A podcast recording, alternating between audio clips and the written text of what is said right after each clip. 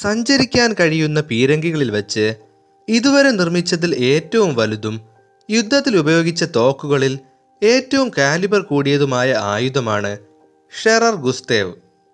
അതിശക്തമായ പ്രഹരശേഷിയായിരുന്നു ഇവയുടെ മുഖമുദ്ര. രണ്ടാം ലോക മഹായുദ്ധത്തിൽ ഫ്രഞ്ച് അതിർത്തിയായ മാഗ്നിയോട്ട് ലൈൻ തകർക്കാനായി ഗുസ്തേവിനെ നിയോഗിച്ചത് ഹിറ്റ്ലർ ആയിരുന്നു എന്നാൽ യഥാർത്ഥത്തിൽ ഈ ഫീമൻ തോക്കുകൾ വ്യാപകമായി ഉപയോഗിച്ചത് സെവാസ്റ്റോപോൾ ഉപരോധത്തിനാണ്. ഇതിന്റെ ഏഴ് ടൺ ഭാരമുള്ള ഷെല്ലുകൾക്ക് ഉറപ്പുള്ള കോൺക്രീറ്റ് കവചത്തിൽ ഏഴ് മീറ്റർ വരെ തുളച്ചു കയറാൻ കഴിയും. എന്നിരുന്നാലും ഈ ഭീമൻ തോക്കുപയോഗിച്ച് വെടിവെക്കാൻ അയ്യായിരം ജോലിക്കാർ വേണ്ടിയിരുന്നു. ഇതുകൂടാതെ യുദ്ധഭൂമിയിൽ ഇവയെ സംരക്ഷിക്കാനും പ്രവർത്തിപ്പിക്കാനും ഏകദേശം നാലായിരം പേർ ആവശ്യമാണ്. ഫ്രാൻസിനെ ജർമ്മൻ സേനയ്ക്ക് ആക്രമിക്കേണ്ടി വരുമെന്ന് ആയിരത്തി തൊള്ളായിരത്തി മുപ്പത്തിനാലിൽ തന്നെ അഡോൾഫ് ഹിറ്റ്ലറിന് അറിയാമായിരുന്നു. ഇതേസമയം ഫ്രഞ്ചുകാർ ജർമ്മൻ മുന്നേറ്റം മുൻകൂട്ടി കണ്ടുകൊണ്ട് അവരുടെ അതിർത്തിയിൽ മാഗ്നിയോട്ട് ലൈൻ നിർമ്മിക്കാൻ തുടങ്ങിയിരുന്നു. ഫ്രാങ്കോ ജർമ്മൻ അതിർത്തിയിൽ കോട്ടകളുടെ നീണ്ട നിര സജ്ജമാക്കിയതിലൂടെ ബെൽജിയത്തിലേക്ക് എന്തെങ്കിലും ആക്രമണം ഉണ്ടാകാതിരിക്കാൻ അവർ പദ്ധതിയിട്ടു. ഫ്രഞ്ച് സൈന്യത്തിന്റെ നിരവധി ഡിവിഷനുകൾ ഈ മേഖലകളിൽ വിന്യസിച്ചിരുന്നു.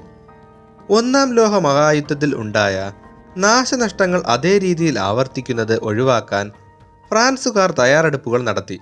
കോട്ടകളിൽ ബ്ലോക്ക് ഹൗസുകളും തൊട്ടടുത്തു തന്നെ റെയിൽ പാതകളും ബങ്കറുകളും അവർ നിർമ്മിച്ചിരുന്നു. വിപുലവും സമഗ്രവുമായ ഫ്രഞ്ച് അതിർത്തി തകർക്കുക എന്നത് അസാധ്യമാണെന്ന് നാസി ജർമ്മനിക്ക് അറിയാമായിരുന്നു.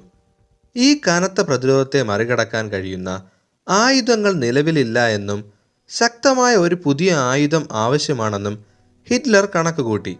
ആയിരത്തി തൊള്ളായിരത്തി മുപ്പത്തിനാലിൽ ജർമ്മൻ സൈന്യത്തിന്റെ ഹൈക്കമാൻഡ് ആയുധ നിർമ്മാതാക്കളായ ഫ്രീഡിക് കൂപ്പ് എന്ന കമ്പനിയുമായി കരാറിലേർപ്പെട്ടു. കോട്ടകൾ പൂർണമായി തകർക്കാൻ കഴിയുന്ന ഒരു പുതിയ ആയുധമായിരുന്നു നിർമ്മിക്കേണ്ടത്. ഒരു മീറ്റർ സ്റ്റീൽ കവചത്തെയോ ഏഴ് മീറ്റർ കട്ടിയുള്ള കോൺക്രീറ്റിനെയോ തുളച്ചു കയറാൻ കഴിയുന്ന ഷെല്ലുകൾ രൂപകൽപ്പന ചെയ്യേണ്ടിയിരുന്നു എന്നതായിരുന്നു പ്രധാന വെല്ലുവിളി.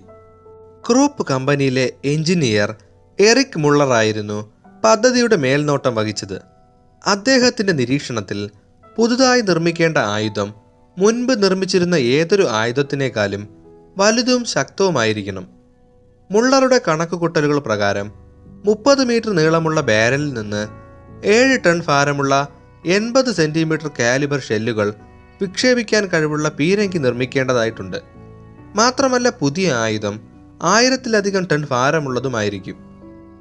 ഇത്രയും ഉയർന്ന ഭാരം മൂലം പുതിയ ആയുധം യുദ്ധമുഖത്തിൽ എത്തിക്കുന്നതും കൈകാര്യം ചെയ്യുന്നതും ഒരു വെല്ലുവിളിയായിരിക്കും എന്നതിനാൽ ക്രൂപ്പ് ടീം ഇരട്ട റെയിൽവേ ട്രാക്ക് എന്ന ആശയം മുന്നോട്ട് വെച്ചു.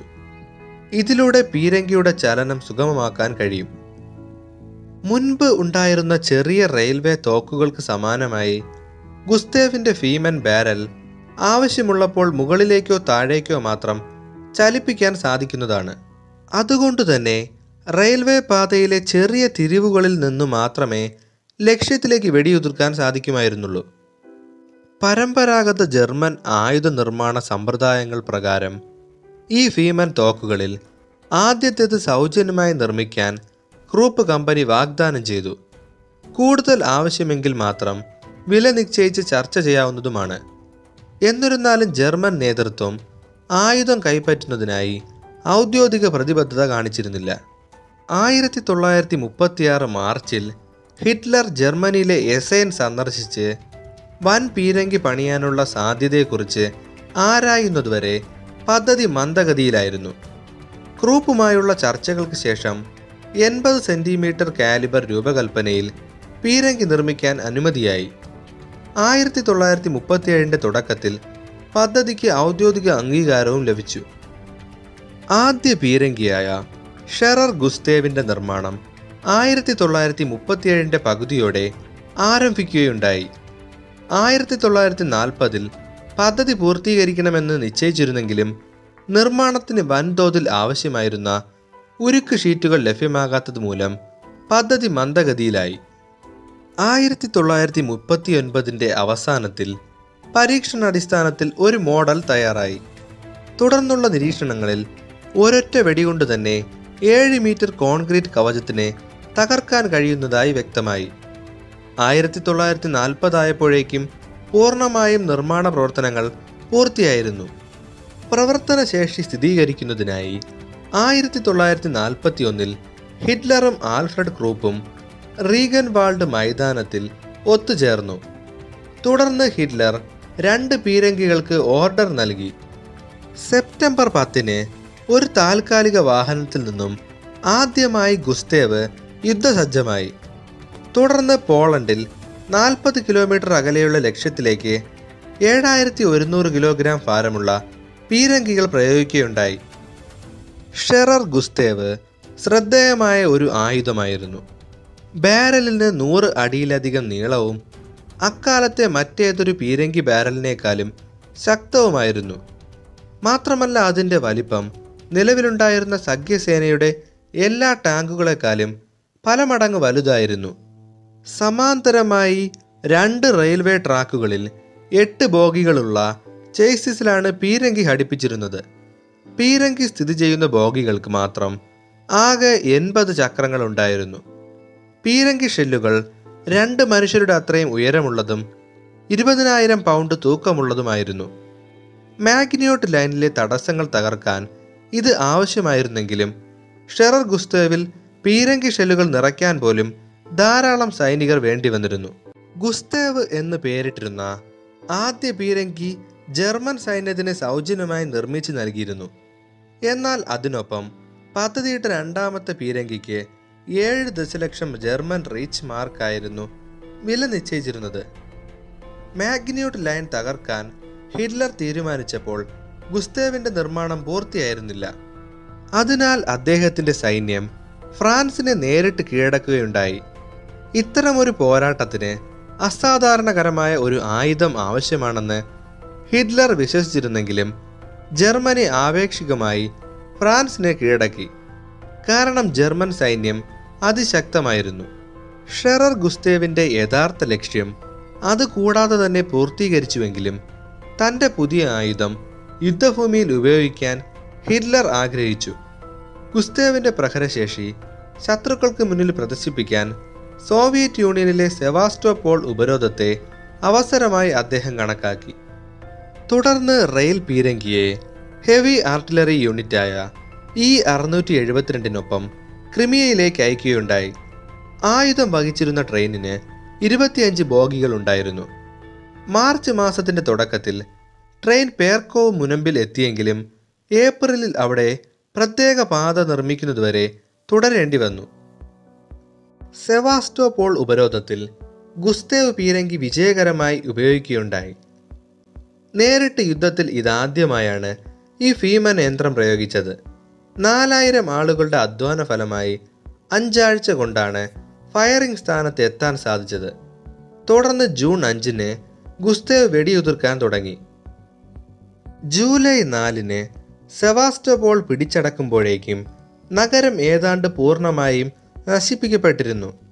ഷെറർ ഗുസ്തേവ് ഇതിനകം തന്നെ നാൽപ്പത്തിയെട്ട് റൗണ്ട് വെടിയുതിർത്തു. വിലയേറിയ കെട്ടിടങ്ങളും മറ്റ് പല നിർമ്മിതികളും അടക്കം നിരവധി വസ്തുക്കൾ ഗുസ്തേവിന്റെ പീരങ്കി ഷെല്ലിന് ഇരയായി. തൊണ്ണൂറ്റിയെട്ട് അടി താഴ്ചയിൽ ഭൂമിക്കടിയിൽ പ്രവർത്തിച്ചിരുന്ന യുദ്ധോപകരണങ്ങൾ സൂക്ഷിച്ചിരുന്ന ഒരു സൈനിക കേന്ദ്രം പൂർണമായും വെടിയേറ്റ് തകർന്നു. തുടർച്ചയായ ഉപയോഗം കാരണം ഗുസ്തേവിന്റെ ബാരലിന് പ്രകടമായ കേടുപാടുകൾ സംഭവിച്ചു. ഉണ്ടായ തകരാറുകൾ പരിഹരിക്കാനായി പീരങ്കി റെയിൽ മാർഗം ജർമ്മനിയിലെ എസ് എന്നിലേക്ക് തിരിച്ചയച്ചു. തുടർന്ന് ട്രെയിനിനുള്ളിൽ സൂക്ഷിക്കാവുന്ന ഒരു സ്പെയർ ബാരലും ലഭ്യമായി. യുദ്ധം ജയിച്ച ഉടനെ തന്നെ ജർമ്മൻ സേന ഈ മഹത്തായ റെയിൽവേ പീരങ്കി പൊളിച്ചു മാറ്റുകയുണ്ടായി. ലെനിൻഗ്രാഡിനെതിരെയുള്ള ആക്രമണത്തിൽ ഉപയോഗിക്കാനായി എത്രയും പെട്ടെന്ന് വടക്കൻ പ്രവിശ്യകളിലേക്ക് അയക്കാൻ വേണ്ടിയായിരുന്നു ഈ തീരുമാനം. സോവിയറ്റ് നഗരം തകർക്കാനായി കുസ്തേവ് ശീതകാലത്ത് കാത്തിരുന്നെങ്കിലും തുടർന്ന് പറയത്തക്ക ആക്രമണം ഒന്നും ഉണ്ടായില്ല. ഷെറർ ഗുസ്തേവിന്റെ രൂപകൽപ്പനയ്ക്ക് ശേഷം സമാനമായ മൂന്നെണ്ണം കൂടി നിർമ്മിക്കാൻ നാസികൾ പദ്ധതിയിട്ടു. യുദ്ധത്തിൽ ഉപയോഗിക്കപ്പെട്ട രണ്ടാമത്തെ റെയിൽ പീരങ്കിക്ക് ഡോറ എന്നാണ് പേരിട്ടിരുന്നത്. ഇത് ആദ്യം നിർമ്മിച്ച ഗുസ്തേവിന്റെ സമാന പതിപ്പായിരുന്നു. ഡോറയ്ക്ക് ഏകദേശം ഏഴ് ദശലക്ഷം ജർമ്മൻ റീച്ച് മാർക്ക് വില നിശ്ചയിച്ചിരുന്നു ആയിരത്തി തൊള്ളായിരത്തി നാൽപ്പത്തിരണ്ട് ഓഗസ്റ്റ് പകുതിയോടെ സ്റ്റാലിൻഗ്രാഡിന്റെ പടിഞ്ഞാറ് ഭാഗത്താണ് ഡോറയെ വിന്യസിച്ചത്. എന്നിരുന്നാലും അധികം താമസിയാതെ സോവിയറ്റുകൾ മേഖലയിൽ മുന്നേറ്റം നടത്തിയത് മനസ്സിലാക്കിയ ജർമ്മൻ സൈന്യം ഡോറയുമായി പിൻവാങ്ങി.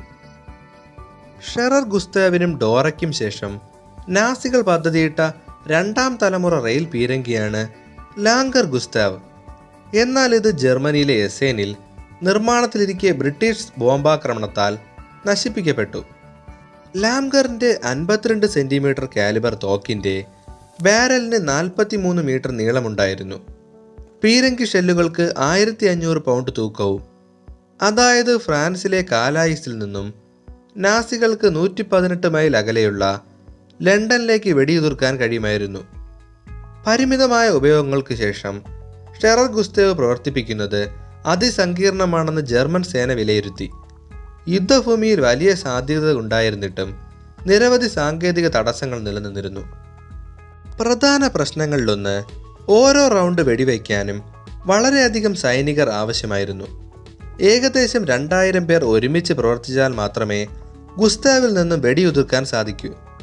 മാത്രമല്ല ശത്രുവിൽ നിന്നും പീരങ്കിക്ക് സംരക്ഷണം നൽകാനും ധാരാളം സൈനികർ ആവശ്യമായിരുന്നു. കൂടാതെ ആക്രമണത്തിന് മുൻപ് പീരങ്കി അഞ്ച് ഭാഗങ്ങളായി കൂട്ടിച്ചേർക്കാൻ നാല് ദിവസം വേണ്ടി വന്നു. ഒരു ഭാഗത്തു നിന്നും മറ്റൊരിടത്തേക്ക് കൊണ്ടുപോകാൻ നിരവധി സൈനികരും അതുപോലെ തന്നെ കൂടുതൽ സമയവും അനിവാര്യമായിരുന്നു. പ്രത്യേകം രൂപകൽപ്പന ചെയ്ത ട്രാക്കുകളിലൂടെ മാത്രം പീരങ്കിയുടെ സഞ്ചാരം പരിമിതപ്പെടുത്തിയിരുന്നതിനാൽ ബുദ്ധിമുട്ടുള്ള ഭൂപ്രദേശങ്ങളിലേക്കുള്ള ഗതാഗതം അസാധ്യമായി. പുതുതായി നിർമ്മിക്കുന്ന റെയിൽ പാതകൾ ജർമ്മൻ മുന്നേറ്റങ്ങൾ മനസ്സിലാക്കാൻ സഖ്യകക്ഷികൾക്ക് സഹായകരവുമായി തീർന്നു. ഷെറർ ഗുസ്തേവിന്റെ മറ്റൊരു പ്രധാന പ്രശ്നം കുറഞ്ഞ റേറ്റ് ഓഫ് ഫയർ ആയിരുന്നു. കാരണം പീരങ്കി കാലിബ്രേറ്റ് ചെയ്യാൻ നിരവധി മണിക്കൂറുകൾ നീണ്ട പ്രയത്നം ആവശ്യമാണ്. എന്നിരുന്നാലും ഒരു ദിവസം പതിനാല് റൗണ്ട് മാത്രമേ വെടിയുതിർക്കാൻ കഴിഞ്ഞിരുന്നുള്ളൂ. യുദ്ധത്തിൽ ഗുസ്താവിന്റെ പ്രാധാന്യം കുറയാനുണ്ടായ കാരണങ്ങളിലൊന്ന് ഷെല്ലുകൾ നിർമ്മിക്കുന്നതിനുള്ള ഉയർന്ന ചിലവായിരുന്നു. മാത്രമല്ല യുദ്ധത്തിന്റെ പ്രധാന നാളുകളിൽ ടാങ്കുകൾക്കായിരുന്നു കൂടുതൽ സ്വാധീനം ചെലുത്താൻ കഴിഞ്ഞത്. ഒടുവിൽ നാസികൾ ഷെറർ ഗുസ്തേവിനെ സൈന്യത്തിൽ നിന്നും വിരമിച്ചതായി പ്രഖ്യാപിച്ചു. എഞ്ചിനീയറിംഗ് വിസ്മയമായിരുന്ന ഈ കൂറ്റൻ റെയിൽ പീരങ്കികൾ യുദ്ധത്തിന്റെ അവസാന നാളുകളിൽ നിശ്ചലമായിരുന്നു. ആയിരത്തി തൊള്ളായിരത്തി നാൽപ്പത്തി അഞ്ച് ഏപ്രിലിൽ സോവിയറ്റ് യൂണിയന്റെ വിയന്ന ആക്രമണം വിജയകരമായിരുന്നു. ഒപ്പം അമേരിക്കൻ സൈനികർ ജർമ്മനി പിടിച്ചടക്കുമെന്നും വ്യക്തമായിരുന്നു. നാസികളുടെ പരാജയം ഏതാണ്ട് ഉറപ്പായി. അതേ ദിവസം തന്നെ ഷെറർ ഗുസ്തേവിന്റെ ചുമതലയുണ്ടായിരുന്ന നേതൃത്വം പീരങ്കി പൊളിച്ചു മാറ്റാൻ തീരുമാനിച്ചു. സഖ്യസേന ഗുസ്തേവ് പിടിച്ചെടുക്കുന്നതിൽ നിന്നും തടയുന്നതിനായിട്ടായിരുന്നു ഈ നീക്കം. ഒടുവിൽ ഏപ്രിൽ ഇരുപത്തിരണ്ടിന് ഒരു വനമേഖലയിൽ നിന്നും സോവിയറ്റുകാർ ഗുസ്തേവിന്റെ അവശിഷ്ടങ്ങൾ കണ്ടെത്തി. അവരുടെ ആയുധ വിദഗ്ധർ ഗുസ്തേവിനെ കുറിച്ച് കൂടുതൽ പഠിക്കാനായി അവശിഷ്ടങ്ങൾ സോവിയറ്റ് യൂണിയനിലേക്ക് കൊണ്ടുപോയി. പിന്നീട് ഗുസ്തേവിനെ കുറിച്ച് ഒരു വിവരവും ആർക്കും ലഭിക്കുകയുണ്ടായില്ല. രണ്ടാമത്തെ പീരങ്കിയായ ഡോറ ഏപ്രിൽ പത്തൊമ്പതിന് നശിപ്പിക്കപ്പെട്ടിരുന്നു. തുടർന്ന് അവശിഷ്ടങ്ങൾ കണ്ടെത്തിയത് അമേരിക്കൻ സൈനികരായിരുന്നു. ഈ അവശിഷ്ടങ്ങൾ ബുണ്ടേസോറിലെ മിലിറ്ററി ഹിസ്റ്ററി മ്യൂസിയത്തിൽ ഇന്നും പ്രദർശിപ്പിച്ചിട്ടുണ്ട്.